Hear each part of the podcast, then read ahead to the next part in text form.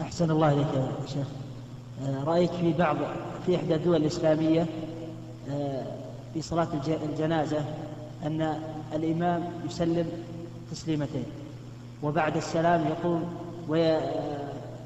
ويخطب بالمصلين عن أن الموت سيأتي كل واحد منهم ويذكرهم بهذا الشيء هل هذا له أصل؟ نعم. أما التسليم مرتين في صلاة الجنازة فقد ذهب إليه بعض أهل العلم. ولا حرج أن يسلم الإنسان مرتين. وأما الخطبة بعد ذلك أو الخطبة في المقبرة بالترغيب أو الترهيب فإن هذا ليس ليس بسنة.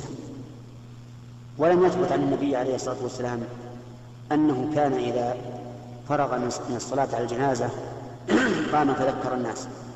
ولا أنه يقوم في المقبرة فيذكر الناس وغاية ما ورد أنه عليه الصلاة والسلام أتى إلى. إلى البقيع وفيه قوم ينتظرون اللحد ليدفنوا ميتهم فجلس وجلس الناس حوله وجعل يذكرهم عليه الصلاة والسلام وهو جالس لا على سبيل الخطبة وكذلك كان صلى الله عليه وسلم ذات يوم في في المقبرة أيضا فقال ما منكم من أحد إلا وقد كتب مقعده من الجنة ومقعده من النار.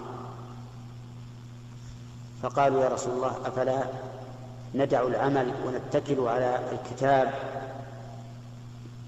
قال لا اعملوا فكل ميسر لما خلق له. أما أهل السعادة فييسرون لعمل أهل السعادة وأما أهل الشقاوة فييسرون لعمل أهل الشقاوة. ثم تلا قوله تعالى فأما من أعطى واتقى وصدق بالحسنى فسنيسره لليسرى وأما من بخل واستغنى وكذب بالحسنى فسنيسره للعسرى.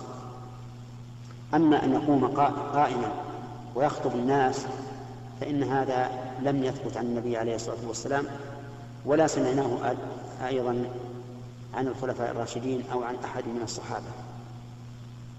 نعم.